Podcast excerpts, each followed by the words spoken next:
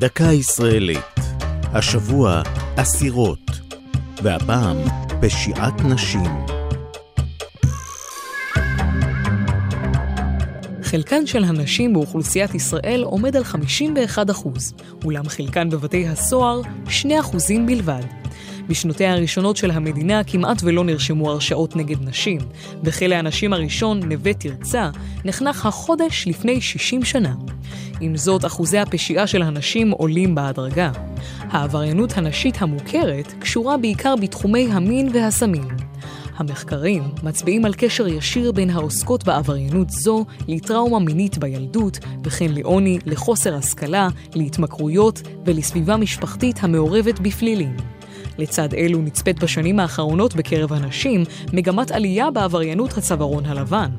כ-40% מהאסירות בנווה תרצה מרצות עונש מאסר על עבירות מרמה והונאה. החוקרים מצביעים על כך שקווי היסוד בדמות אסירות אלה שונים מבעבר, ונראה כי הן פועלות מכוח היותן בעלות תפקיד בכיר הכרוך באחריות כספית, מעמד שבעבר היה מנת חלקם של גברים בלבד.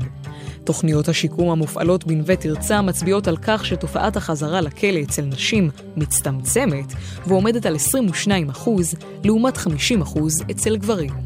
זו הייתה דקה ישראלית על אסירות ופשיעת נשים. כתבה יעל צ'חנובר, ייעוץ הדוקטור ניצב משנה בדימוס סוזי בן ברוך.